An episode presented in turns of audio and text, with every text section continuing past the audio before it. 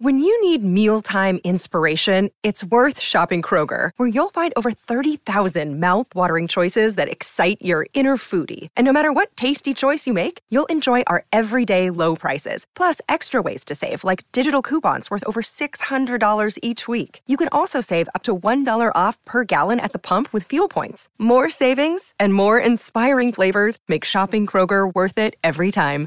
Kroger, fresh for everyone. Fuel restrictions apply. On this day in 1989 in the MLB, the Oakland A's defeat the New York Yankees seven home runs to three to complete a 12 game sweep of the Yankees that year. On this day in 2001, Lleyton Hewitt wins the US Open men's singles title, becoming the youngest ever world number one player in men's tennis history. And on this day in 2018, Novak Djokovic wins his third US men's singles title, defeating Juan Martín del Potro in the final. As we celebrate this day for Tobin Brothers Funerals Celebrating Lives, visit tobinbrothers.com.au.